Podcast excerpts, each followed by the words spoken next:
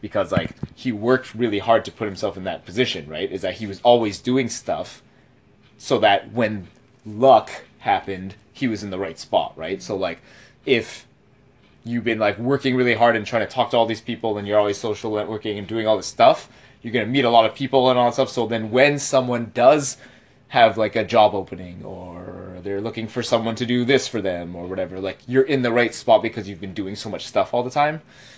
Um, but obviously you can't you can try but you can't like do stuff hoping that it'll like or like knowing exactly what's gonna happen i guess is what i should say right? It's like like i was saying you can't be specific like okay i'm gonna make a bunch of instagram posts and then someone's gonna notice my thing and then you know what i mean? It's like you can but it's like it has to be still organic though. It can't be so like you, you don't you have to just be open to like the inorganic nature of things.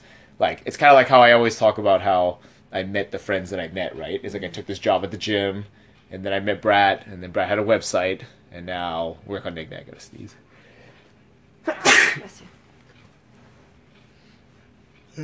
um, or how I met Zach, right? Was, and how I even met Salil, right? Which led Yeah, me to meeting Zach, right?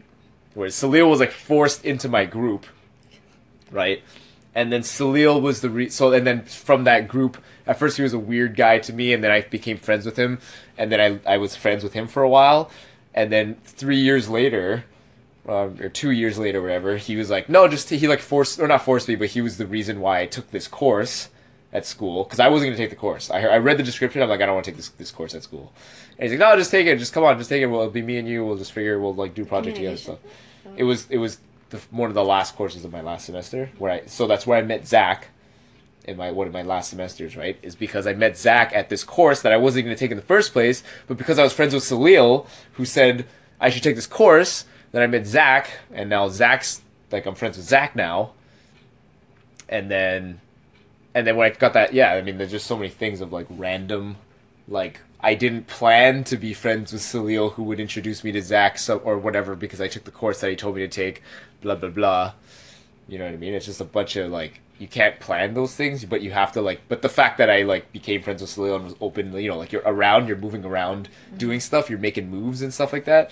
It opens the door to these opportunities, mm-hmm. but you won't know that they're opportunities sometimes until like later on, and that you're like, oh well, yeah, that was that was an opportunity. Like that's you know, and sometimes you'll recognize it, sometimes you won't, right? But making moves is always like the most important thing, I think.